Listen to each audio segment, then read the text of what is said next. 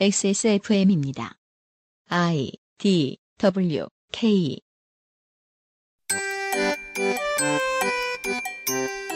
어제 우리는 메이지 유신부터 70년대 사토 의사코 집권기까지의 일본 정치사를 들여다봤습니다. 야미 쇼군 시대부터 고이즈미 주니치로에 이르기까지의 나머지 역사를 훑고 나면 비로소 일본 정치, 일본인에게 입헌군주와 그 연호가 의미하는 바를 조금이나마 알 수 있을지도 모르겠습니다. 시사 아저씨처럼 계속 모를 수도 있고요.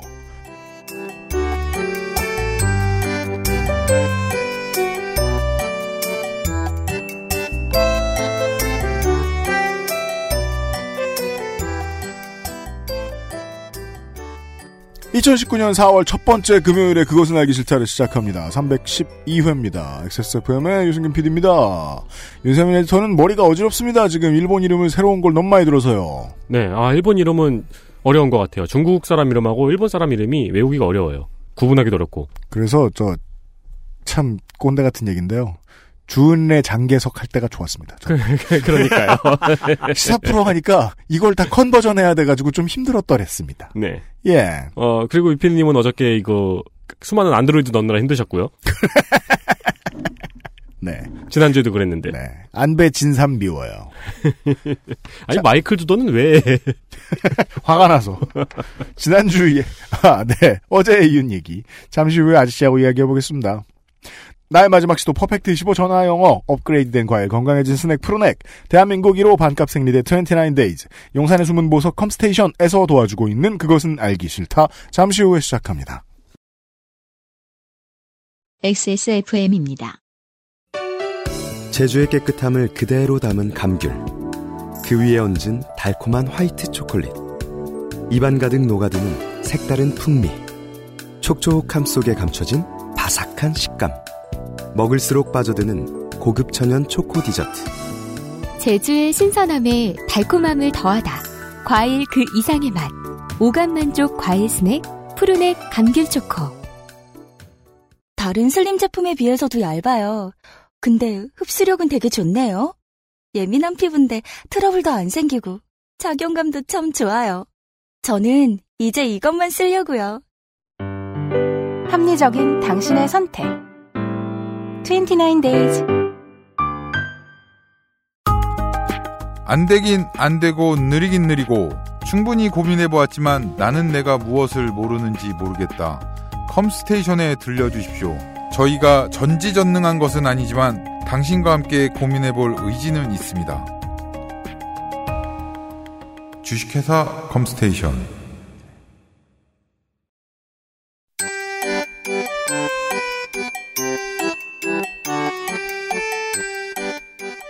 양산형 시사평론 민하문구 어제에 이어 김민아 시사 아저씨입니다.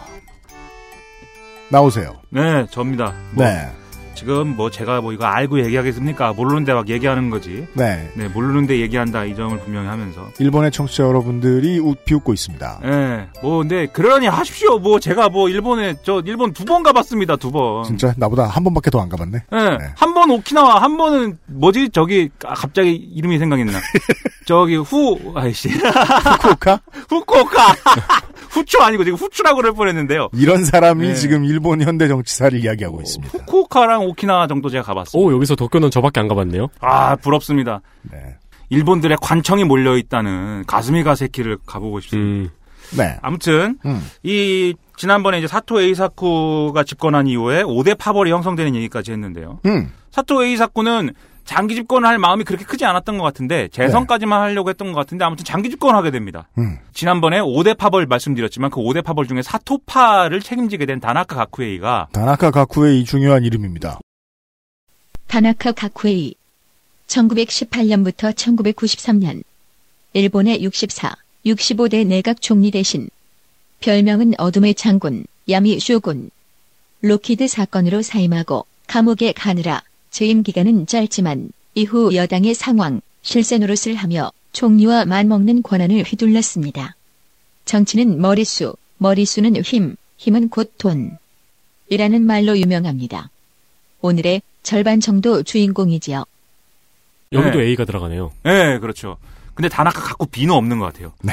자기가 총리가 되기 위해서 필요한 조직을 형성하기 위해서 사토 에이사쿠가 더 버텨줘야 됩니다라고 계속 주장한 게 아닐까. 음. 네, 그래서 마지막에 사토 에이사쿠가 퇴임할 때 보면 거의 그, 어, 귀찮아해요, 모든 걸. 아, 그러니까 약간 지금 삼성처럼요.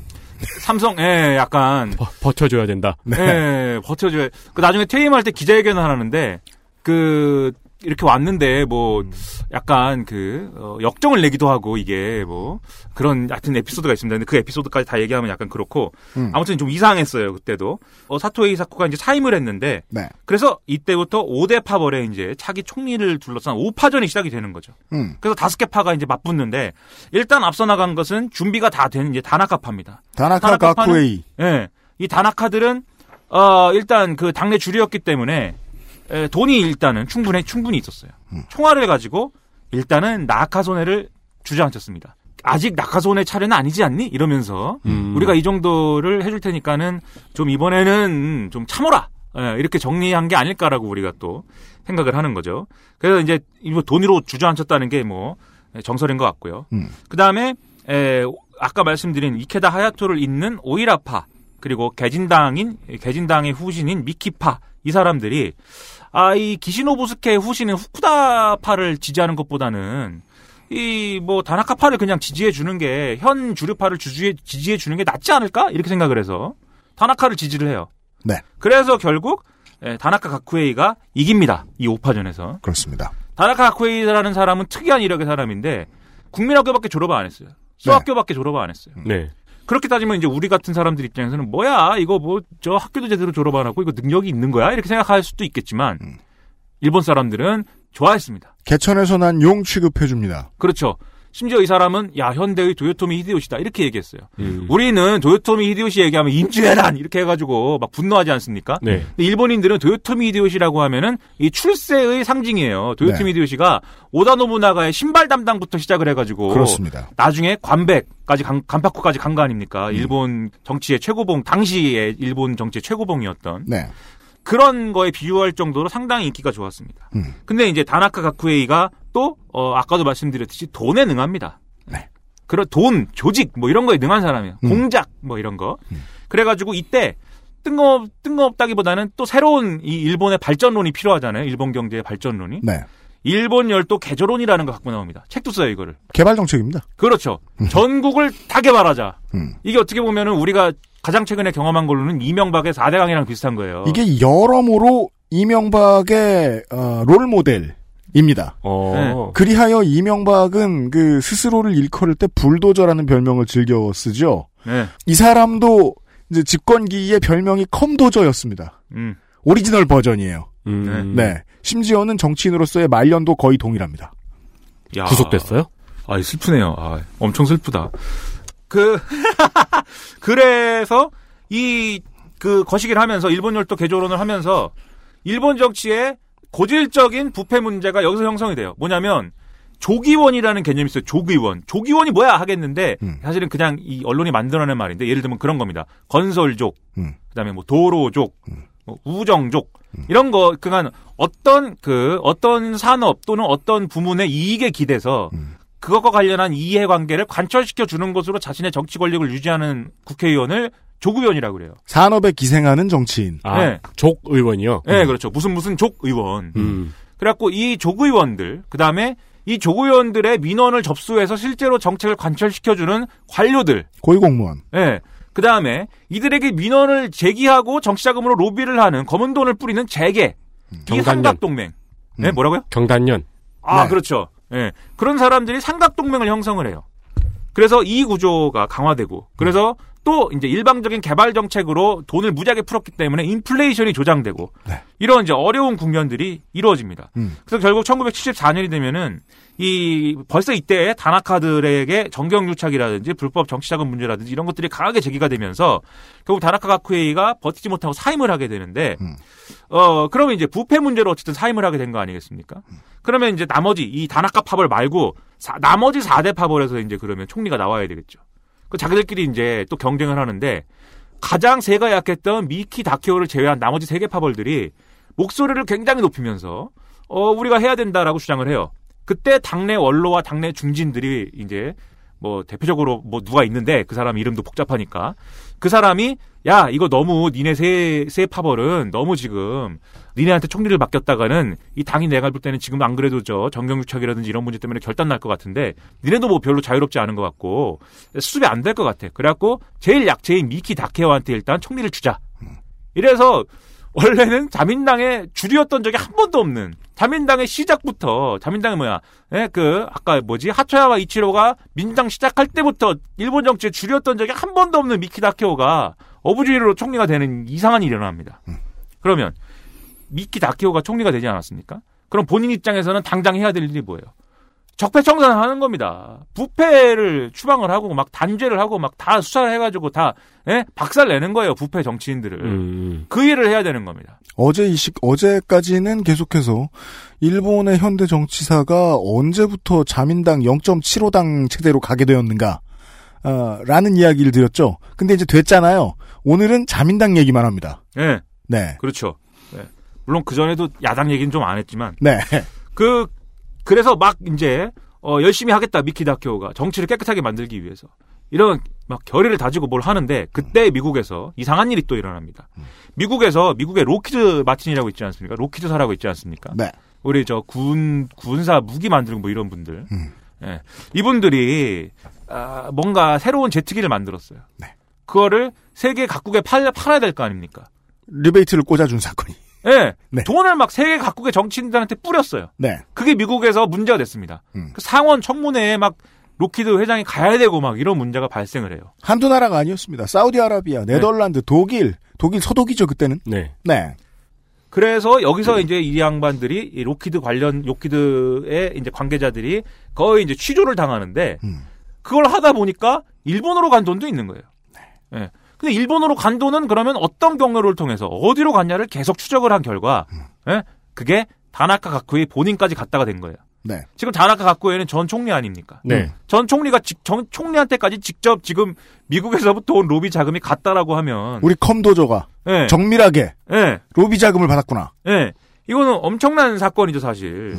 그래서 이때 부패 정치인 딱지가 딱 붙고 그 다음에 여기에 더해서 미키다쿄가 추진한 이런 일본 정치 어떤 부패 척결에 대해서 다른 파벌들이 사실 아까 말씀드린 이 조기원 관료 그다음에 재계 삼각동맹으로부터 다른 파벌들도 자유롭지 않잖아요. 음. 그런 부분에서 사실 이 사람들이 불만을 갖고 이러면서 야 이거 미키다쿄한테 계속 맡겨놓을 수가 있겠느냐라고 하면서 미키 끌어내리기를 시전을 합니다. 당내 소수파한테 정권을 맡겼더니 네. 우리 칼, 우리 목에 칼을 드는구나. 네. 되는구나. 예. 그래서 이때 막 흔들어 갖고 미키 다케오를 결국 끌어내리게 되고요. 음. 이 상황에서 야 이거 이놈의 당은 내가 신물이 나갖고 더 이상 있을 수가 없어라고 얘기를 하면서 나는 굉장히 깨끗한 사람인데 이 당에 못 있겠어라고 얘기하면서 나간 사람이 고노요에이입니다. 고노 요헤이 1937년 일본의 최장기 중의원 의장 지금의 외무상 고노 다로의 아버지 위안부 피해자 강제동원 인정과 사죄의 최초 사례로 이후 전쟁 범죄 관련 이어진 일본 정치인의 담화 외교 조치들의 효시가 된 고노 담화를 관방장관이던 1993년에 내놓은 것으로 한국에서 유명합니다. 고노 요에이 등의 일부들이 뭐 신자유 클럽이라는 이름 만들었고 이 당은 뭐 이상해 이러면서 나간 분들이 있고 음. 그리고 이 사건을 거치면서 다나카 가쿠에는 그야말로 부패의 상징이 돼서는 음. 야미 쇼군이라는 별칭으로 불리게 됩니다. 네. 야미 쇼군일 때 야미는 뭐냐면 이게 그 암흑할 때 암자예요. 아. 예. 암, 암 장군이죠. 그래서 음. 암흑 대장군. 네. 예. 우리 그냥 그냥 들으면 맛있는 쇼군 같은데. 이염이 그죠. 옴념념. 네. 디저트를 잘 만드는 쇼군 같은데. 암흑 대장군과 음. 아수라 백작과 네. 네, 우리 마징가는 음. 신도 악마도 될 수가 있습니다. 네? 그것을 보여주는 야미 쇼군이 네. 이런 일련의 사건, 아, 소수파인 미키 수상이 뭐, 총리가 몰, 몰려나게 된 사건까지, 그리고 그 뒤에 전후를 합해서 자민당 내의 다나카 후쿠다 전쟁이라고 부르는 거죠. 각복 전쟁. 네. 아, 난 자꾸 이렇게 한글, 한글로 읽는 걸로 외우면 안 되는데. 아니 근데 신기, 굳어가지고 머릿속에서. 근데 신기한 게 네. 전임 총리의 부패가 밝혀졌는데 오히려 그쪽의 권력이 더 확대가 됐네요. 전임 총리 쪽의 개파가 더 다수파니까요. 뭐 그러니까 이 부패를 막아야 돼 이러면서 더 난리를 피운 걸까요? 그렇죠. 음. 네. 그래서 그 목소리가 커진 거고. 네. 어, 방금 얘기하신데 각복 전쟁이라는 것은 지금 뭐 그 얘기는 하는 거 잠깐 빼먹었는데 네. 이게 아까 말씀드렸듯이 어, 다나카 파벌이 있는데 음. 아까 말씀드렸지 다나카 가쿠에이가 총리가 되는 과정에는 음. 어, 그 당시에 이케다 하야토를 계승한 오이라파와 돈으로 주저한 주저앉힌 나카소네파와 그다음 에 미키파가 협력을 해갖고 다나카파에 다나카 가쿠에이를 총리로 만든 거 아닙니까? 네. 근데 여기에 참여 안 한 데가 지금 뭐냐면 후쿠다 다케오가 음. 갖고 있는 이 기시노부스케를 계승한 그 파벌이죠. 네. 자주 노선을 주로 외치는. 음. 그래서 그 파벌하고 다나카하고 싸웠다고 그래서 다나카 후쿠다 전쟁. 근데 다나카 가쿠에 할 때 가쿠가 각이거든요. 각. 네. 여러분 그 가쿠빈이라고 아십니까? 가쿠빈. 그게 뭐예요? 그 뭐지? 산토리 가쿠빈. 위스키. 예. 알아요. 예, 그게 왜 가쿠빈이냐면 그 각병이어서 가쿠빈이잖아요. 그 각이 각자예요, 그게. 음. 가쿠. 음. 그다음에 후쿠다 할때 음. 후쿠가 또 복자입니다. 복. 예, 그래서 각복 전쟁이다 이렇게 얘기를 하죠. 그렇습니다. 아무튼 그 구도가 또 그래서 다나카 후쿠다 전쟁 구도가 뒤에도 좀 이어지긴 하는데 어쨌든 어, 그런 상황이었고 그래서 어, 야미 쇼군이 이렇게 또 등극을 하게 됐습니다. 그때 총리를 한 게 이 미키 다케오가 물러가고 총리를 한 게 후쿠다 다케오예요. 후쿠다 다케오. 예, 후쿠다 다케오가 먹었어요. 네. 예. 왜냐면은 아까 말씀드렸듯이 주류가 아까 말씀드린 미키 다케오까지 다나카 파벌에 그런 식으로 이제 연결이 돼 있었기 때문에 네. 다나카 파벌을 함께 만들었기 때문에 거기 연루가 안 된 후쿠다가 먹는 거죠 그러면. 예. 후쿠다 다케오 시절이 한 번 굴러가고 2년 굴러가고 재선을 이제 하느냐의 문제를 결정하는 총재 선거를 또 해야 됩니다. 음. 총재 선거를 하는 과정에서 우리 야미쇼 군이 가만히 있지 않았어요. 전혀 안 돼. 떨어뜨릴 거야. 그래갖고 여기서 이제 이케다 하야토를 계승한 오이라 마사요시를 지원을 합니다. 오히라 마사요시 1910년에서 1980년 일본의 68, 69대 내각 총리 대신 당내 주류 다나카파의 대표 주자로 총리까지 지냈지만 그의 집권기에 사실상 마쿠 실권자인 다나카 가쿠에의 그림자 취급을 당하기도 했습니다. 야미 쇼군 다나카 가쿠에이가 이명박과 비슷한 모습은 여기서도 등장합니다. 네. 박근혜가 대선 후보가 되는 데에 영향력을 행사해요. 자기 조직을 이용해서. 여튼, 그렇죠. 음. 그래서 오이라 마사요시를 지원을 해왔고 음. 오이라파가 이제 후쿠다파를 이기고 승리를 합니다. 네. 그래서 오이라 마사요시가 또 어, 총리가 돼요. 음. 근데 오이라 내각에서는 여러 가지로 경제가 좀 안 좋았어요. 음. 오일 쇼크 이런 것이 왔기 때문에. 그리고 또 이 그 미국 내에서 사지에 몰린 닉슨의 금태환제 정지. 네. 라는 커다란 변수가 있었습니다. 네. 그 브레이튼 우즈 체제가 종식됐다는 거는 그 달러하고 금을 이제 같은 비율, 일정한 비율로 이제 유통할 수 있게 해주다가, 네. 즉 금에도 달러와 비슷한 힘을 주었다가 네. 그걸 종식시켜 버림으로써 그냥 물질 파란 그 종이로서의 달러의 힘을 너무 많이 높여놓은 거예요. 네. 어, 엄청 어려운 얘기 하죠. 금태환제 종식이라고 하는데요. 네. 네, 사람 이름 같이 들리는데 네, 금태환. 이때, 네. 금태섭 동생 금태환. 이때 이후로 이때 이후로 신흥 경제 강국들이 와르르 흔들립니다. 네. 음, 음. 안 그래도 제일 센 달러가 훨씬 들 사실상 원톱 기축 통화가 됐기 때문에 네. 이때 피해를 많이 본 나라들 중에는 일본도 있었습니다. 네. 네. 거기다가 일본이 세금 구조가 뭐 이상해가지고 소비세를 이제 도입을 하려고 그랬어요. 음. 소비세라는 게 우리나라로 따지면 이제 부가가치세랑 똑같은 겁니다. 네. 결론적으로 얘기해서. 음. 근데 우리도 지금 예를 들어서 부가가치세가 없는데 음. 갑자기 부가가치세를 붙인다고 그러면 화가 날 거 아닙니까? 그렇죠. 당장 모든 모든 물건이 모든 물건의 가격이 10%씩 올라야 되잖아요. 네. 그러니까 일본 사람들도 소비세를 도입하면은 물가가 오른다고 그래갖고 싫어했어요. 음. 그래가지고 아, 이 오이라 내각이 흔들립니다. 거기다가 오이라 내각은 뭡니까? 아까 말씀드렸듯이 다나카의 돈으로 된 내각 아닙니까? 음. 다나카는 안 그래도 나쁜 놈으로 돼 있는데 그런 비판에 직면하면서 인기가 떨어집니다. 네. 게다가 여기서 무슨 일이 일어나냐면 오이라와 다나카들에게 감정 있잖아요. 후쿠다파가 지금 음. 아까 말씀드렸지 각복 전쟁을 하면서 네. 그리고 미키파도 자기를 미키 미키를 끌어내리는데 역할을 오이라들이 했기 때문에 예, 주류 파벌들이 했기 때문에 감정이 있지 않습니까? 그래서 둘이 각자 사실은 원래 이제 그이 일본 같은 내각제 국가에서는 어 우리가 제도를 알면은 또 이게 이 총리는 국회를 해산할 수 있고 국회는 총리를 불신임할 수 있는 서로의 견제권을 가지잖아요. 네. 그래서 야당들이 저 제도가 마음에 안 들면 뭔가 정책이 마음에 안 들면 가끔 총리 불신임 강한 같은 것도 낸단 말이에요. 음. 그런 그래서 총리 불신임안이 가결되면 바로 총리가 의회를 해산해서 재선거를 하는 거죠. 네. 그래서 사실 야당이 가끔 저 내각 불신함을 던지는데 이때 감정이 있었던 후쿠다파와 미키파가 내각 불신함에 찬성하자. 여당에서 내각 불신임안에 찬성해 불자. 예. 그래서 오이라를 흔들어요.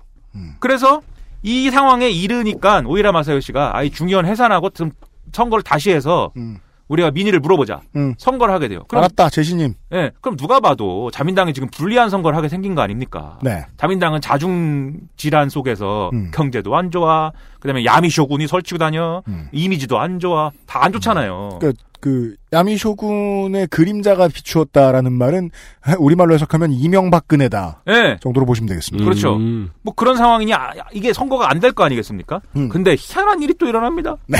오히려 마사요시 갑자기 죽어요. 그 죽어요, 이렇게. 예, 갑자기 죽어요, 이렇게. 네. 그이 사람이 죽어버리니까 일본 사람들이 또 볼 때, 아, 마음에 또 약간 그게 이, 이 불쌍히 여기는 동정론이 있는 거예요, 또. 표심이란 오묘합니다. 예. 그래가지고, 야, 이게 좀 그렇다 해가지고 자민당 후보를 다 뽑아버립니다. 음. 게다가 이 상황을 철회한 후쿠다와 미키 쪽에 당내에서 역풍이 붑니다. 네. 야, 니네가 내가 불씨를 해가지고 총리가 죽었잖아. 어? 이 너무 힘들어갖고 어? 그 쓰러졌잖아. 네. 그래서 다나카의 세상이 됩니다. 그렇습니다. 후쿠다와 미키가 줄어드니까 당연히 네. 그 반대편에 있는 오이라와 다나카가 확 네. 늘어나는 거죠. 상황 노릇이 아주 더 편해졌어요. 예. 그래서 야미 쇼군이 훨씬 더 암흑 대장군까지 되는데 네. 문제는 뭐냐면 다나카 가쿠이가 좀 불안했어요. 왜냐하면 우리 파벌이 커진 건 사실이에요. 음. 근데 자기 파벌에서 총리 후보를 만드는 이런 후계자를 양성에 들어가게 될 때 결국 자기는 배신당하고 버림받을 거다라고 생각을 한 거예요. 그렇죠.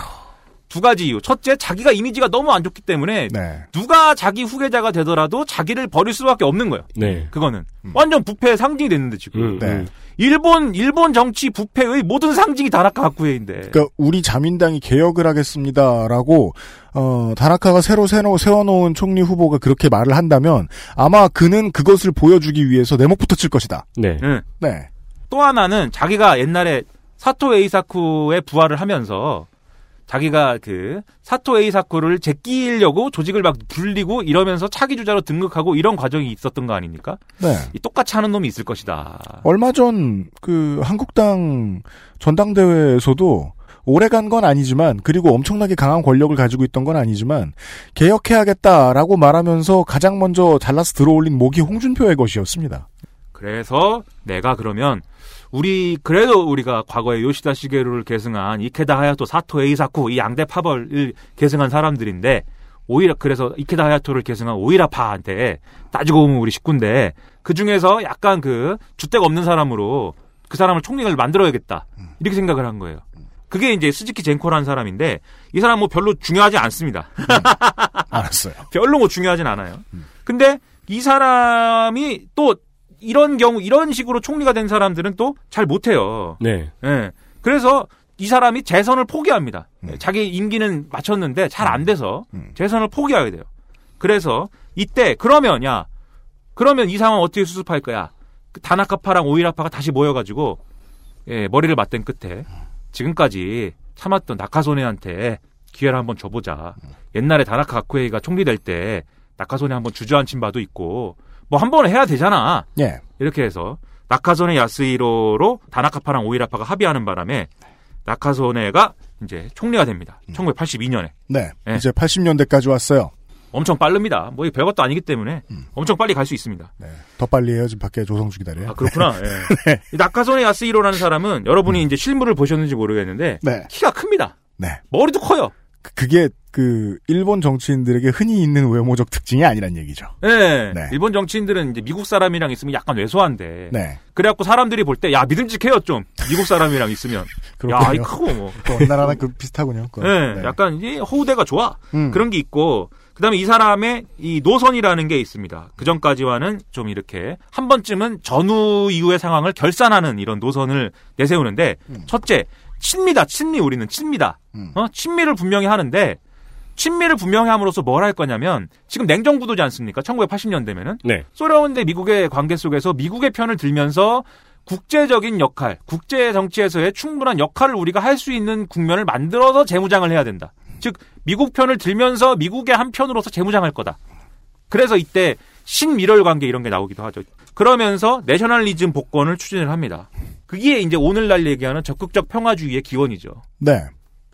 한국의 입장에서 아주 비판적으로 보면 궁극주의의 회귀를 위한 회귀를 위한 그렇죠. 아, 효과적인 첫발. 네. 음. 네. 그리고 국내적으로는 신자유주의 개혁을 통해서 아까 계속 이 자민당 시대 시대의 야권을 이뤘던 혁신 세력들을 분사할 것이다. 네. 예, 이 노선을 내세워요. 네. 그래서 이게 아까 말씀드린 대로 론 야스, 음. 예, 로널드 레이건하고 낙, 나카소네 야스히로의 밀월 관계를 일본 사람들은 론 야스 이렇게 해가지고 음. 많이 표현을 언론에서 했는데 이 론 야스로 대표되는 미일 간의 신밀월 관계, 그 다음에 네.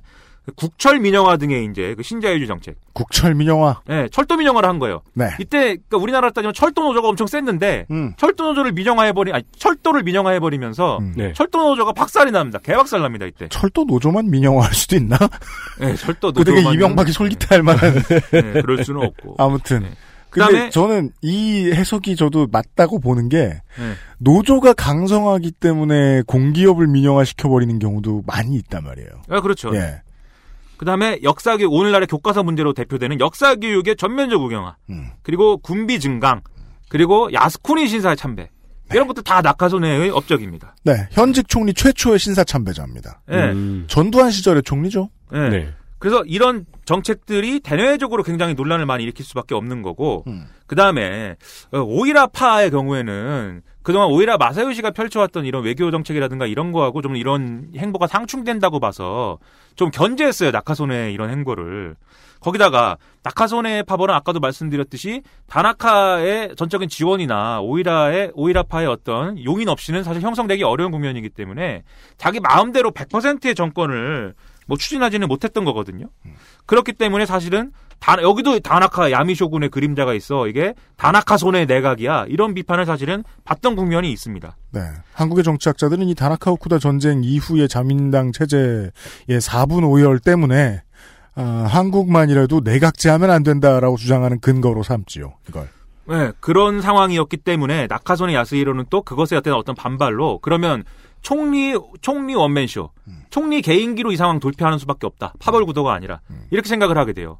그래서 아까 말씀드린 호대가 멀쩡한 이런 외모적 특징에 이 그것이 결합이 돼서 대통령형 총리라는 총리상을 이제 나카손의 야스히로가 만들어냅니다. 그게 외모와 연관이 있는 건가요? 아 크니까 그러니까 유권자들에게 직접 얻은 인기를 마중물로 무언가를 해보자. 왜냐하면 요 앞에까지 나왔던 얘기는 유권자들의 눈치를 봐가면서 뭘 한 게 아니라 네. 당내 파벌들의 눈치를 봐가면서 한 거잖아요. 그렇죠. 네. 네. 여기서 얘기하는 대통령형 총리라는 건 국민들의 지지를 직접 얻어 총리가 된 것처럼 해보자. 라는 네. 얘기입니다. 음, 당내 합의가 아니고 음. 그렇습니다. 그래서 수상관저의 권한이 확대돼요. 예.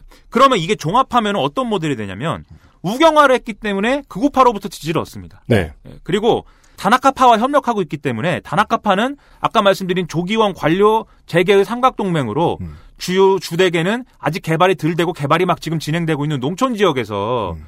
사실은 표밭이 있었어요 다나카파에. 음. 그래서 농촌 다나카파의 힘으로 농촌 지역에서 지지를 얻을 수가 있습니다. 다나카 이, 나, 나카손의 내각이. 음. 거기다가 낙하손해가 뭔가 지금 신자유주의 개혁이라든지 뭔가 개혁을 하고 있지 않습니까? 음. 기존의 어떤 이 모순을 타파하는 네. 저 사람이 뭔가 개혁을 하고 있기 때문에 도시에 사는 화이트 칼라의 지지를 또 얻어요. 음. 이 모델을 낙하손해 야스히로 시절에 이미 확립을 한 겁니다. 네. 그래서 요런 모델이다 낙하손해가. 그리고 이도저도 아닌 사람들 입장에서는 키가 커서. 네. 네. 그 키가 큰 것도 사실은 저 키가 크고 이런 외모가 아주 괜찮은 사람이 네. 수상으로서 권력을 휘두르면서 수상이 중심이 된 개혁을 뭔가 추진하기 때문에 야 이제 믿을만해 이런 게 있는 거죠. 음흠. 네. 네. 그래서 어, 이 지지 획득 모델이 이때 만들어졌고 그 다음에 아, 그런 과정 속에서 다나카 파벌은 계속 영향력을 키울 수밖에 없는 거 아니겠습니까? 이때는 거의 자민당 내에 다나카파의 정치 자금이 안 들어간 데가 없다 이렇게 얘기할 때예요. 돈과 공작으로 모든 걸 야미쇼군 암흑 대장군이 하는데 그 와중에 다나카파 내부에서 불만이 쌓입니다. 네. 왜 우리 후계자 안 키워주냐?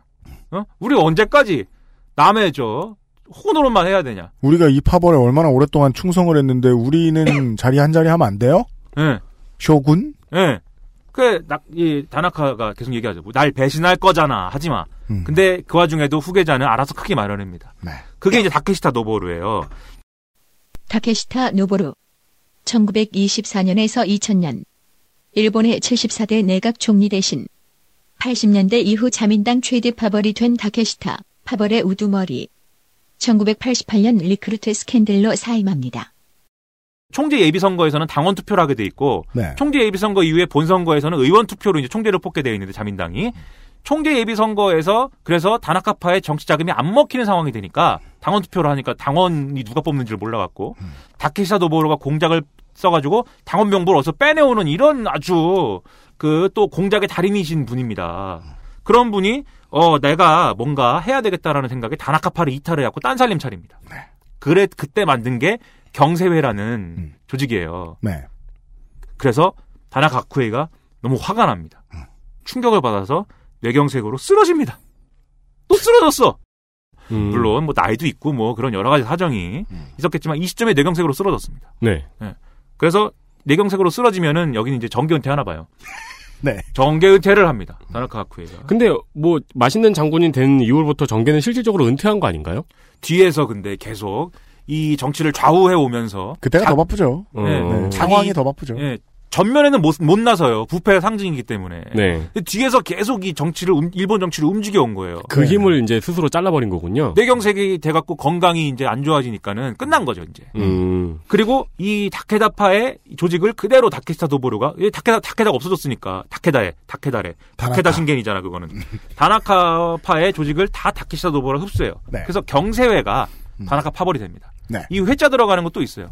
아까 말씀드린 이케다 하야토 시절에 소득 배분 계획이라든지 이런 브레인 역할을 한게 굉지회입니다. 이케다 하야토가 만든 굉지회, 굉이 넓, 넓다는 뜻이고, 음. 지가 호수라는 뜻이에요. 넓은 호수처럼 인재를 모아갖고 그걸 연구 조직을 만들어야겠다. 그래서 이제 굉지회입니다. 일본에서 가장 오래된 회자 붙는 파벌이 굉지회입니다. 회자 붙는 파벌. 예. 예. 그 뒤를 이어서 이 다케시타파의 경세회가 등장을 이때 합니다. 이런 상황이 됐는데 이제 나카소네 야스히로가 퇴임할 때가 됐는데 자기가 딱 보니까는 이 이런 일련의 상황 속에서 아직도 파벌 구도가 너무나 자기들끼리 싸우고 있는 게 너무 심각해 갖고 이 파벌 구도를 그대로 뒀다가는 이 자기 이후에 이제 총계 선거가 또 이 당을 결단내는 수준까지 갈 것 같다 이런 생각을 해요 나카소네가 물론 그렇게 얘기를 하면서 자기가 원하는 사람을 총리로 지명을 해야겠다라는 생각도 있었겠죠. 그래서 다른 파벌들이 야 그게 되니 안 되니를 갖고 입씨름을 하지만 결국 낙하손해의 그 현란한 개인기에 밀려가지고 결국 그럼 낙하손해가 한번 저 후임자를 지명해 보시오 뭐 얘기가 이렇게 됩니다. 그럼 낙하손해가 딱 봤을 때 그래도 그래도 뭐 믿을 건 누구냐? 예? 오이라파는 자기의 어떤 정책에 대해서 계속 딴지를 걸었고 첫째. 그 다음에 원래 후쿠다파하고는 안 좋고 이때 후쿠다파의 수장이 아베 신타로입니다. 아베 신타로는 아베 신조의 아빠죠. 그러니까 다른 파벌에 줄 수는 없다. 예. 음. 그래서 나하고 그래도 계속 좋은 관계였던 다나카파의 뒤를 이은 다케시타 노보루한테 줘야 되겠다. 네, 아까 말씀드린 그 경세회요. 예. 그래서 다케시타 노보루한테 직을 물려줍니다. 그러면 다케시타 노보루가 이렇게 총리를 갖고 갔잖아요. 그러면 또 다케시타 노보루로만 또 자기 파벌로만 주를 형성하기는 좀 그런 거예요. 그래서 이 논의에서 배제된 다른 파벌, 아까 말씀드린 오이라파하고 그 다음에 후쿠다파 아베 신타로가 이끄는 얘네를 같이 끌어들여서 야 우리 이제 사이좋게 지내시다 해가지고 일종의 통합지도부를 꾸립니다. 범주류파를 형성을 해요. 그래서 이를 배경으로 뭐 소비세 도입을 한다든지 이런 나름의 개혁 추진을 하는데 1988년 6월 달에 아주 골 때리는 사건이 또 터집니다. 이건 우리의 영웅 아사히 신문이 이제 특종을 하게 되는데 이때 회사 이름이 이제 리크루트라는 이름의 회사가 있었어요. 네. 이 리크루트라는 회사가 무슨 어, 오늘날로 따지면 뭐 IT 회사인 것 같아요.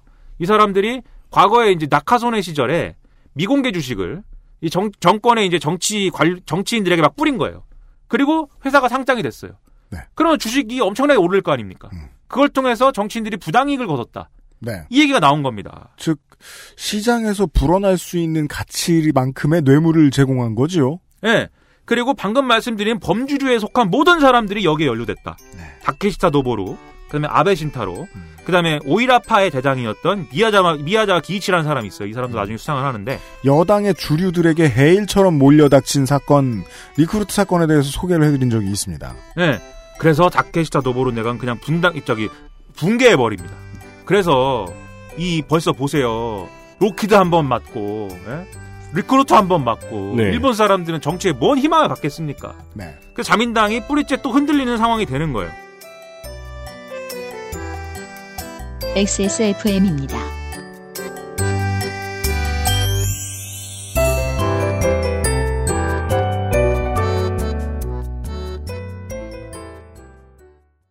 카카오톡으로 지난 수업 내용을 확인하고 반복해서 연습할 수 있습니다.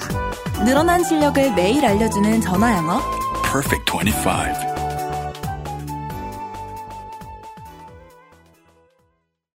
100% 국내 생산, 유해물질 무첨가. 품질은 그대로, 가격은 절반. 까다롭게 챙겨 잘 만든 생리대. 세상의 반을 위한 반값. 29 days. 포장만 뜯으면 과일 그 이상의 맛. 오감 만족 과일 스낵 푸르넥.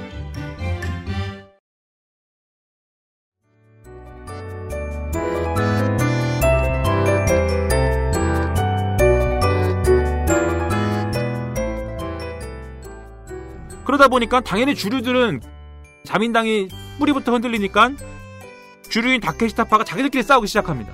예, 네가 연루가 됐니 안 됐느니. 음, 음. 예. 그러면서 어, 비주류화된 아까 말씀드린 나카소네파에다가 오이라파 후쿠다파는 이제 비주류화된 거 아니에요? 다케시타 도보리 대각이 붕괴했기 때문에. 이때 자기들의 악글자를 딴 YKK 동맹이라는 걸 또 맺어요. 네. 지퍼 같죠? 그 지퍼랑은 네. 상관이 없나요?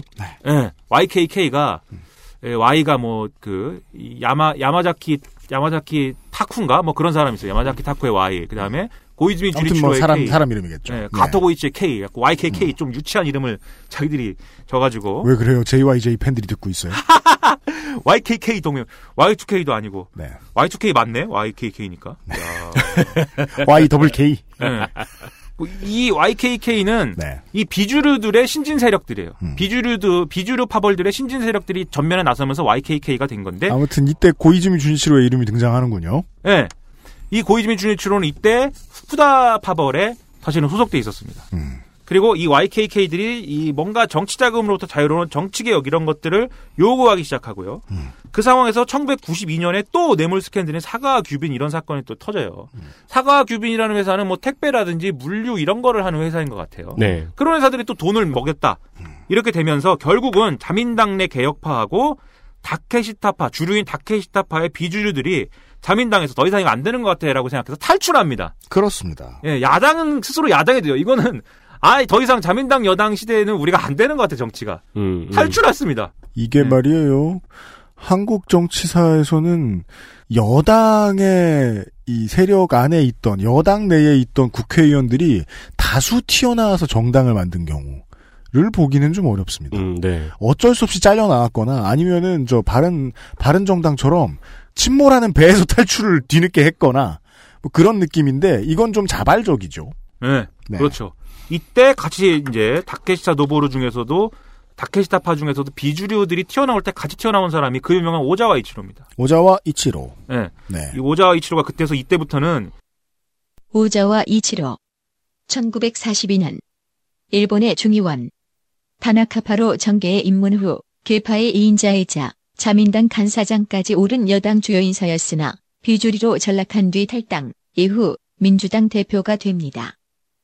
야당의 주요 플레이어가 돼요. 야당을 주약 펴락하고 야권을 이렇게 재편하고 저렇게 재편하고 난리가 납니다. 어제 시간에 그 50년대에 나온 40년대인가요? 그 민주당 파트 1, 일본 민주당 파트 1을 설명드렸는데 아, 그 다음에 민주당이라는 이름으로 그 어느 정도 세력이 있는 정당이 나오는 데까지 한 40년 걸립니다. 아, 민주당 파트 2의 산파 중에 한 명입니다. 예. 네. 오자와 이치로. 예, 근데 지금은 안습이 되셔가지고. 네. 총리 관저 문 앞까지 갔다 왔었습니다, 이 사람이. 예, 그렇죠. 네. 예. 왜냐면은 그리고 한국에서도 그 기억은 좋지 않은 게 한국에서는 가장 많이 이 사람의 이름이 알려졌을 때가 제주도를 사와야 된다. 음. 농담 반이었던 것 같은데 예. 그때 확 떴어요. 가끔 이상한 말을 합니다. 이 사람 어떻게 죽이지? 이러면서 사람들이 네. 화가 났었어요. 네. 네. 그리고 이제 오자와 이치로가 1993년에 멋있게 이제 뭔가 자기가 뭔가 주도해야 되니까 음. 일본 개조 계획이라는 멋있는 이름의 저서를 발표를 하는데 네. 이 내용을 또 잠깐 짚고 넘어가야 돼요. 네. 이 내용이 뭐냐면 이 일본형 민주주의는 지금 파벌 정치라든지 이런 걸 봤듯이 비효율적이다. 음. 그렇기 때문에 이 파벌 정치를 해소하기 위해서는 선거제를 개혁하자. 소선거구 비례대표 병립제를 도입을 해야 된다. 한국. 예. 네. 그리고 수상관저의 기능 강화를 지속적으로 추진해서 이런 기존의 무슨 저 조구의원 관료 삼각동맹 그런 동맹으로부터 탈피하고 이 뭔가 개혁 의지를 가진 수상이 자기 역할을 하면서 개혁을 할 수 있게 해줘야 된다. 중앙 집권화. 예.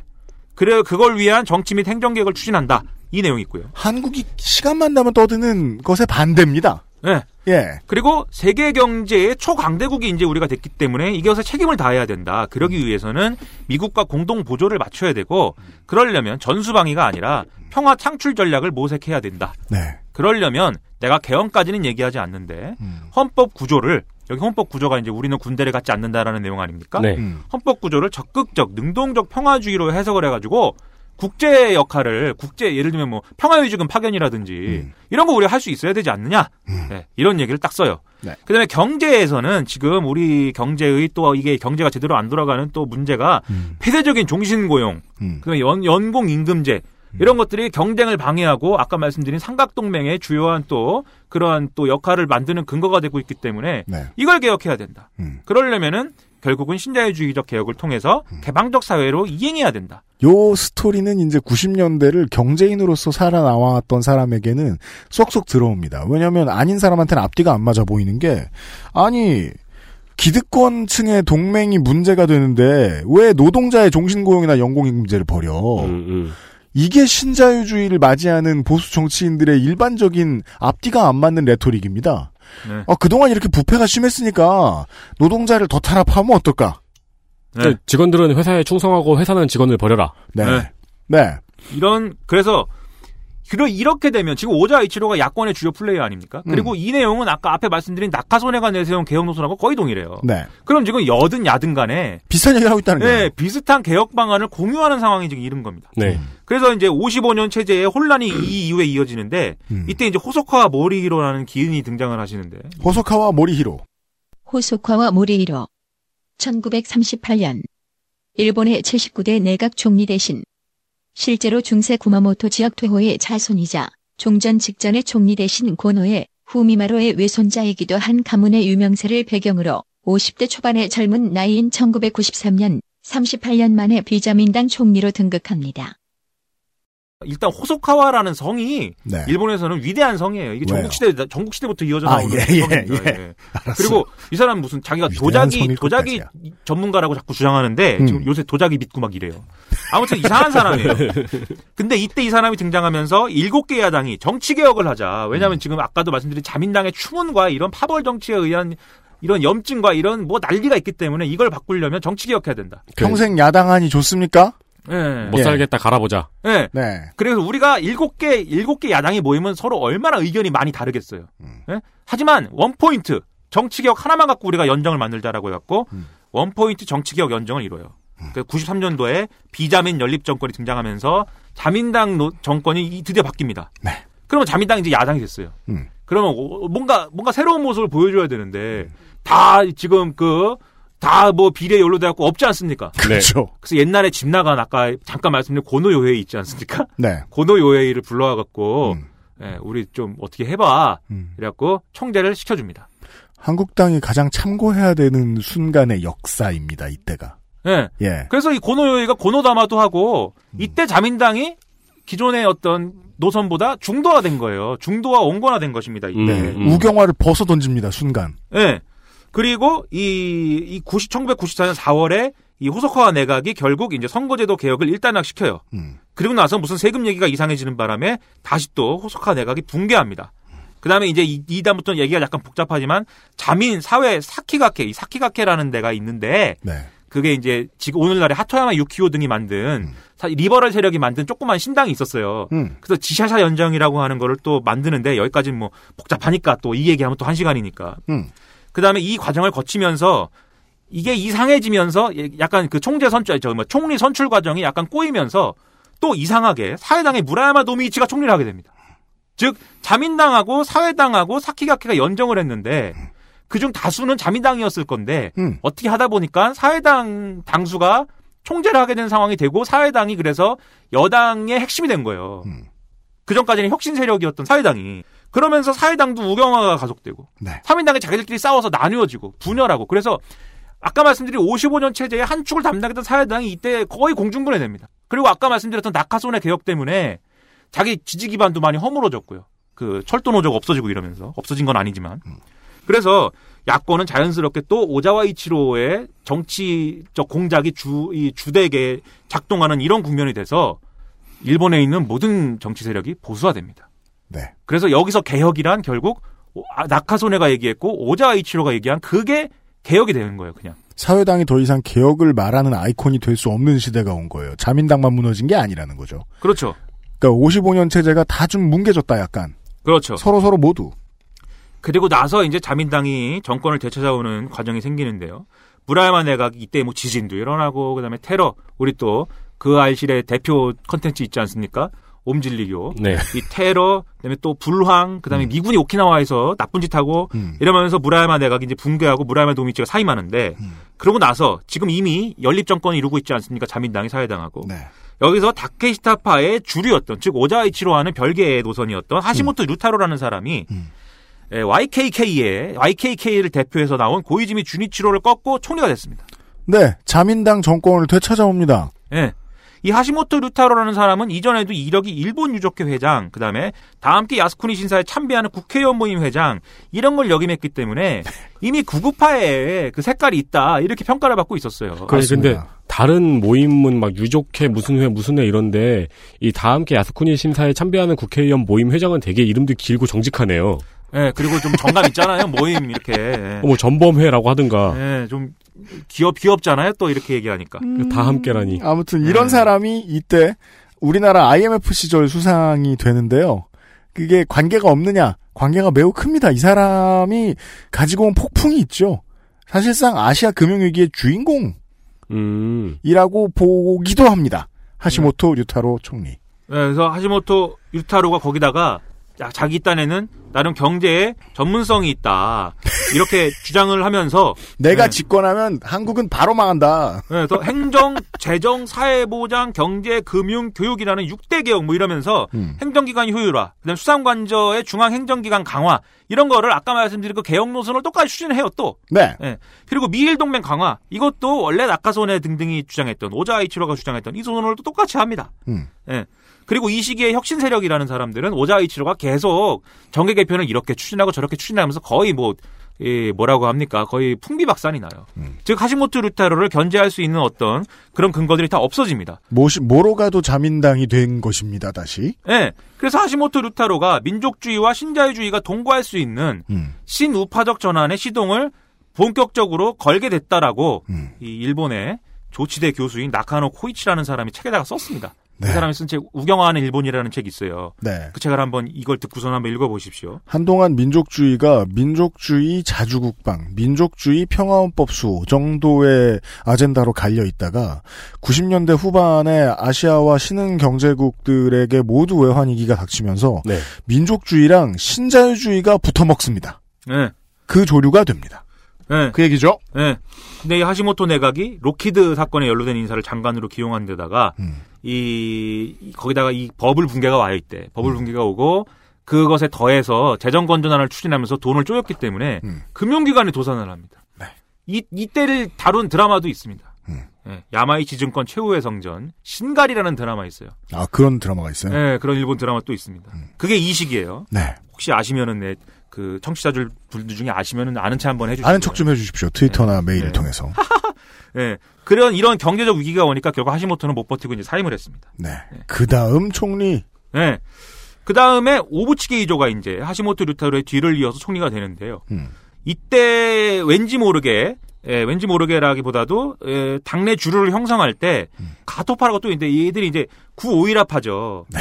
예, 이게 막 사, 이제 이걸 들으시는 분들도 머리가 막 헷갈리기 시작하지 않습니까? 아, 자. 아까부터, 아까부터 헷갈리기 시작했죠. 네. 네. 이 하시모토 류타로의 정치적 선조를 따지면은 사토 에이사쿠인 거고 네. 이 가토파라고 지금 불린 구 오히라파의 선조를 따지면은 그것은 이케다 하야토파인 겁니다. 음. 네. 예. 여기를 제끼고 원래 기시노부 노부스케로부터 이어진 모리파 모리파랑 동맹을 맺어서 네. 예, 주류파를 형성을 해요. 음. 오자 이 오부치 게이조가 그리고 오자와 이치로가 주도하는 자유단하고 또 연정 시도를 하기도 하는 이런 시도를 하는데 음. 이때 오자와 이치로가 또 뒤통수를 치거든요. 연정 이탈을 통보하면서. 아. 그래서 오부치 오부치 게이조가 뇌경색으로 쓰러져서 또 어, 사망을 합니다. 배신당하면 다 뇌경색으로 쓰러지네요. 그러니까 제가 볼 때 일본 사람들이 굉장히 치열하게 사나 봐요. 그러게 말이에요. 예, 신경을 굉장히 많이 쓰나 봐요. 그러면 또 오부치 게이조 사망했으니까 음. 어떡하냐 또 비상 시국이 된 거 아닙니까? 음. 그래서 당내 파벌들이 모여서 누구를 총리로 정할 거냐? 네. 그래서 모리요시로를 총리로 음. 정하게 됩니다.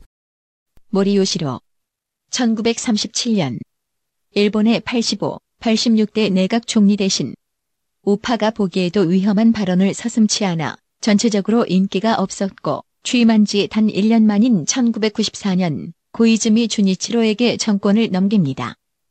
근데 모리요시로는 사람이 방금 말씀드렸다시피 기시노부스케부터 이어진 자주노선을 주장하는 그 파벌이잖아요. 네. 그래서 이상한 말을 자꾸 해요. 자주 노선이란 극우, 극우. 예.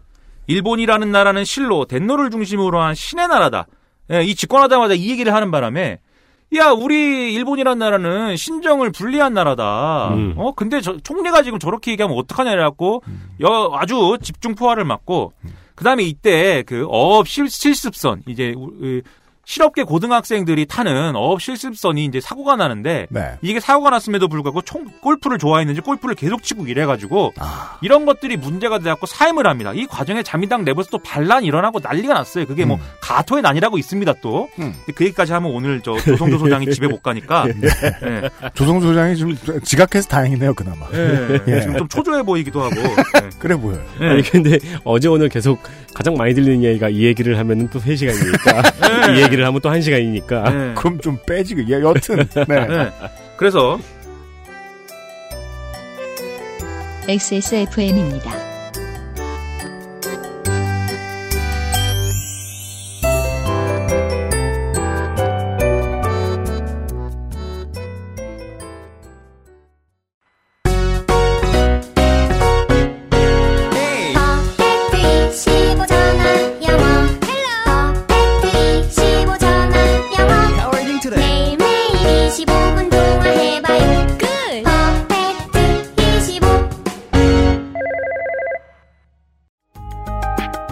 용산 선인상가 21동 1층 130호 주식회사 컴스테이션 서울 02-2120-2337로 전화 주십시오. 주식회사 컴스테이션 어 이후에 이제 또 총재 선거를 또 하죠. 근데 여기서 골 때리는 일이 또 일어납니다. 우리 아까 얘기한 YKK 동맹의 고이즈미 주니치로 있지 않습니까? 네. 네. 고이즈미 주니치로가 고이즈미 준이치로 1942년 일본의 87, 88, 89대 내각 총리 대신 아베 신조, 사토 에이사쿠, 요시다 시게루 다음가는 일본의 최장수 총리입니다. 고이즈미 준이치로가 소속은 여전히 모리파예요. 모리파란 말이죠. 근데 모리 모리 요시로라는 문제 총리를 누가 만들었느냐? 당내 파벌들이 밀실에서 야합을 해갖고 왜냐면 오부치 게이조가 죽었으니까 네. 당내 파벌들이 밀실에서 야합을 해가지고 깜도 안 되는 사람 총리 시켜준 거 아니냐? 그게 문제 아니냐, 지금. 예. 그 내가 몰입하기이긴 하지만 음. 그건 뭐 상관없고 음. 내가 이 당내 파벌들을 다 개박살 내갖고 자민당 자체를 부셔버리겠다. 네. 이렇게 주장을 하면서 총재 선거에 고이즈미 주지초가 나와요. 이런 건 이제 지금 와서 얘기할 수 있는데요. 인기 있을만 하긴 했는데 되게 또라이 같은 발상입니다. 원래 그게 자기 캐릭터입니다. 긴. 네, 네. 제가 그걸 설명하고 싶었습니다. 예, 고이즈미 주니치로 얘기할 때마다 말씀드리는데 그 헤어스타일이 자기 머리가 아니에요 원래. 그래요? 예, 빠마한 겁니다. 아 빠마한 거예요? 네. 그러면 임기 내내 빠마를 계속한 거예요? 그렇죠. 그 효자동 이발사 같은 사람이 있었겠네요. 아 그렇죠. 네. 미용실에 오. 가서 뭐라고 하냐 하면 그 머리 해주냐면 베토벤처럼 해주세요라고 했답니다. 네. 오. 그럼 여러분은 가서 그렇게 얘기하겠어요? 베토벤처럼 해주세요라고 머리를 그렇게 얘기하겠어요? 아주 기인이에요 이 사람이. 근데 일본이 또 베토벤을 되게 좋아하잖아요. 아 그래요? 네. 저는 배트맨을 좋아합니다. 네. 배트맨도 좋아해요. 네. 아주 기인인 거예요. 얼마 어저께 보니까 무슨 닌자 배트맨이 있던데 난 배트맨처럼 해달라 그러면은 머리를 귀 모양으로 해주나요? 고양이. 그거 아니면 브루스 웨인 모양으로 해주면 낭패. 네. 그래서 헤이아치가 나온 거 아니에요? 아 그렇구나. 헤이아치 배트맨이구나. 하얗지 머리를 야, 해주세요. 헤이아치가 풍신 아, 그 배트맨이 풍신 쓰고 막 이거 네. 전기 오르고 어울리는 코디는 바지만 입기. 예. 전기 배바지. 나오는 장갑 끼고 야. 알았어요. 예. 네. 그 아무튼간에 그러면서 고위직이 돌풍이 막 일어나요. 아니 근데 이런 얘기는 아 내가 몰입하라서 하는 얘기인데라고 해야 이제 설득력이 높잖아요. 그럴 수도 있죠. 우리 네. 우리 요즘 대, 그 배플처럼. 근데 네. 만약에 무슨 저 황교안 총리나 저, 저 오세훈 전 서울시장 같은 사람이 네. 내가 자유한국당을 다 부셔버리겠다 이러면서 나와요. 네. 안 찍어줘 사람들이. 아 근데 또 전략을 잘 세우면 혹시 모르죠. 야 그럼 일단 자폭부터 해라. 뭐 이런 식으로 음. 얘기할. 전략을 잘 세워야죠. 맞아요. 전략을 잘 세웠던 모양이에요. 네. 고이즈미는 그렇죠. 이게 사실 우리가 오늘날 얘기하는 포퓰리스트 전형적인 건데 맞습니다. 그래서 아까 말씀드렸듯이 자민당 총재 선거는 총재 예비선이라는 게 있어가지고 당원 투표가 1차적으로 해요. 당원 투표를 해요. 음. 2차적으로 의원들이 그 투표를 또 합니다. 네. 근데 1차 투표에서 돌풍이 일어나고 고이즈미가 1등을 한 거예요. 음. 그러니까 사람들이 이, 이 국회의원들이 볼 때안 그래도 지금 자민당 이미지 안 좋은데 네. 이번엔 얘인가 보다. 어 당원 투표 결과를 뒤집고 우리가 또 우리끼리 해가지고 파벌의 이해관계만 따져갖고 총리를 세우면 음. 안될 거 아니냐. 그래갖고 음. 파벌들이 고이즈미를 지지해야 되는 거 아닐까 이렇게 생각을 하게 돼요. 결정적으로 낙하손해가 네. 고이즈미를 지지하게 됩니다. 근데 그 과정에 낙하손해가 그런 요구를 했다는 얘기가 있어요. 네가 약간 그 우리 내셔널리즘이나 이런 게 좀 관심이 없는 것 같은데 그 점에 있어서는 네가 좀 해줘야 될 게 있어. 야스쿠니 신사를 참배한다든지 이런 건 분명히 해줘야 된다. 약속하고 지지했다는 썰도 있습니다. 네. 그리하여 어, 사- 아시아인들에게 많이 남는 그 짤이 생성이 되는 겁니다. 연미복을 입은 고이즈미가 신사참배하는 모습. 네. 네. 그래서 고이즈미 주니치로가 드디어 총리가 됩니다. 총리가 됩니다. 네. 그리고 나서 정치 인생 내내 외쳐온 개혁이라는 것을 이제 추진을 하는데 근데 그 가만 보면요. 네. 해온 해온 그 고이즈미 주니치로가 해온 일들을 보고 있으면 네. 생각보다 많은 분야의 많은 정책들이 일관성이 없거든요. 그렇죠. 네. 그거를 이제 나중에야 이해를 하게 된 거예요, 제가. 네. 아, 이거는 그냥 그 중관종이라서 그냥 포퓰리스트 정책이 이게 저 우리 우리는 이제 트럼프 도널드 트럼프의 정책 입안과 그 정책을 저 꾸리는 방식의 일관성을 알고 있잖아요. 네. 지 좋으면 하고 지혜에 맞으면 한다. 네. 지가 관심 더 받으면 하고 고이즈미 준시로가 실로 그랬습니다. 그러니까 조일 평화 선언을 이끌어내는 동시에 이라크 파병도 하고 시사 참패도 하고 심지어는 야권에서 혹은 시민단체들에서 야 너 호언 안 하는 거 아니야? 평화헌법 완전 반대냐? 라고 뭐라고 하니까 2005년 우리 광복절 일본 네. 종전일에는 사과도 하죠. 고이즈미 담화도 내죠. 음. 진심이었을 가능성은 별로 없어요. 지금 와서 돌이켜보면. 네. 예. 여튼.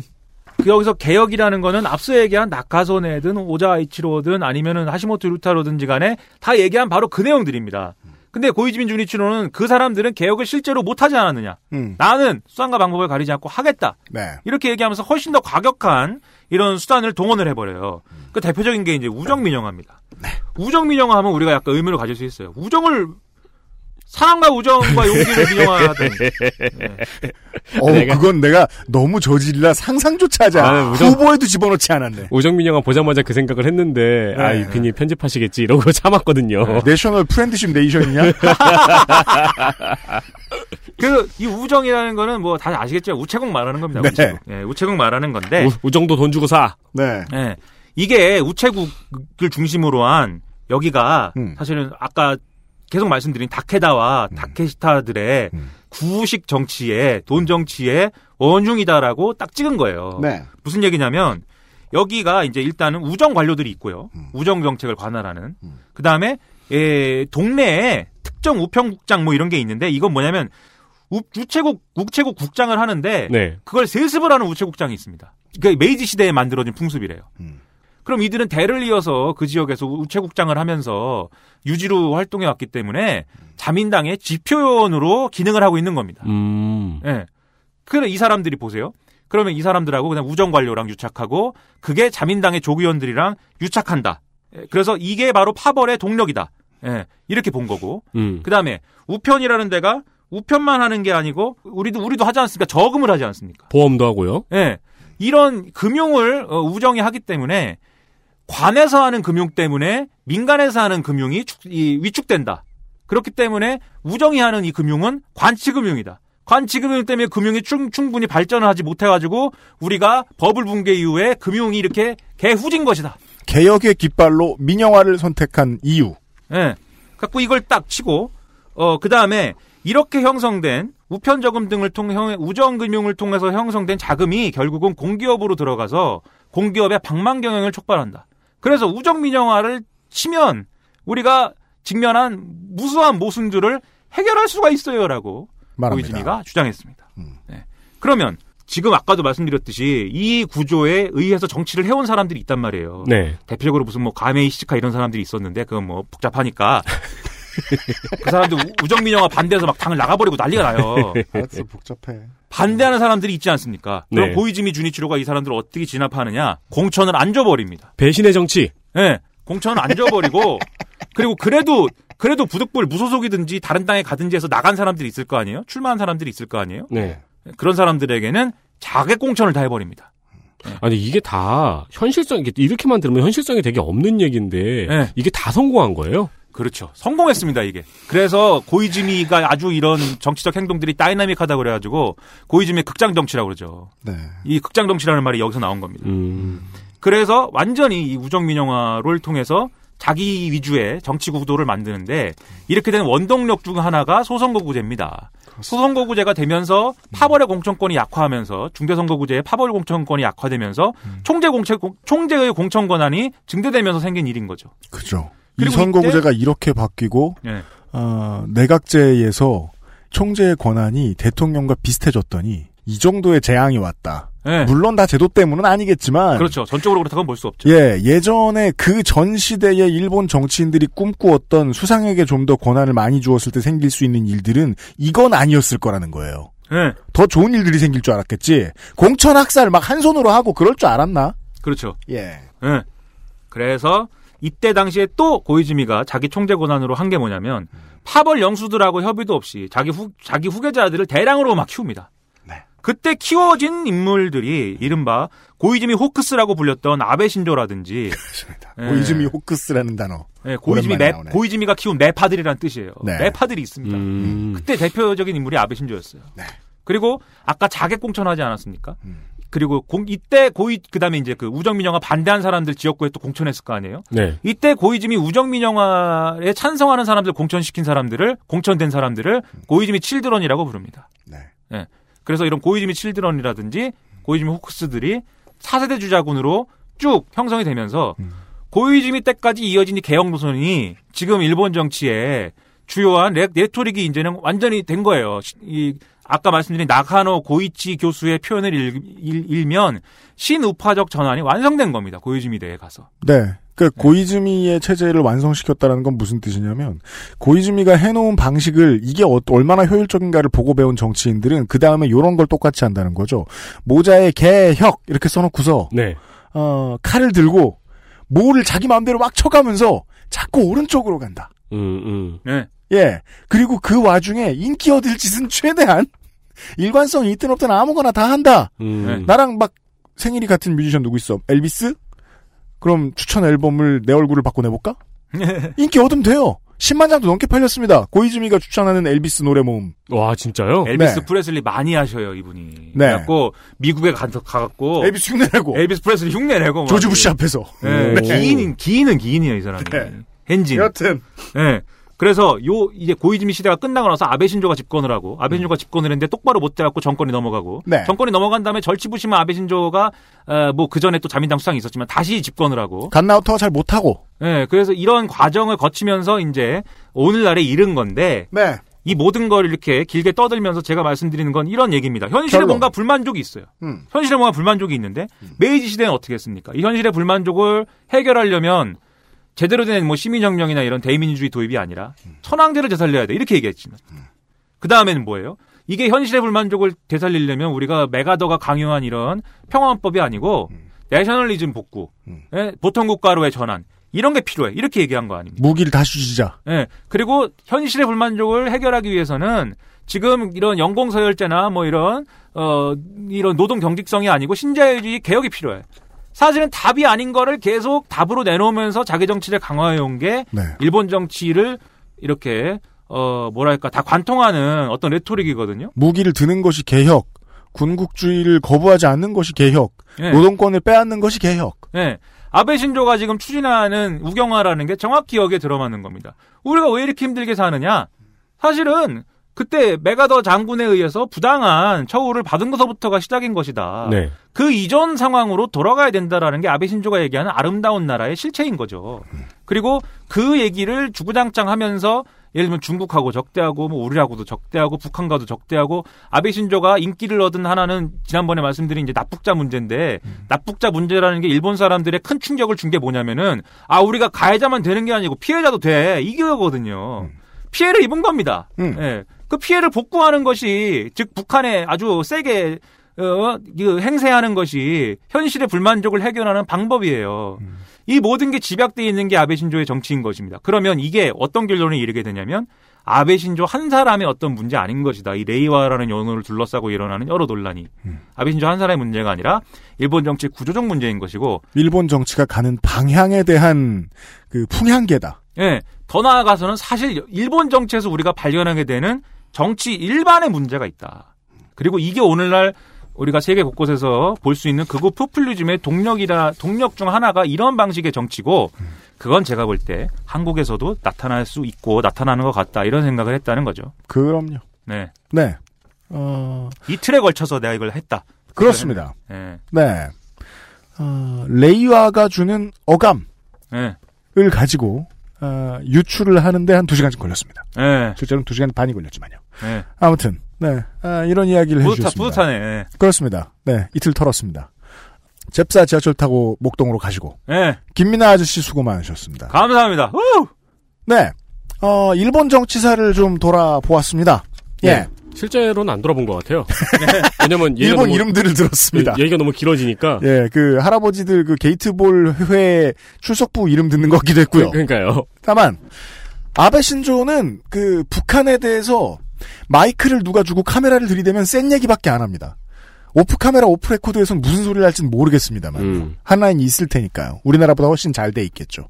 다만 요건 알 수 있습니다.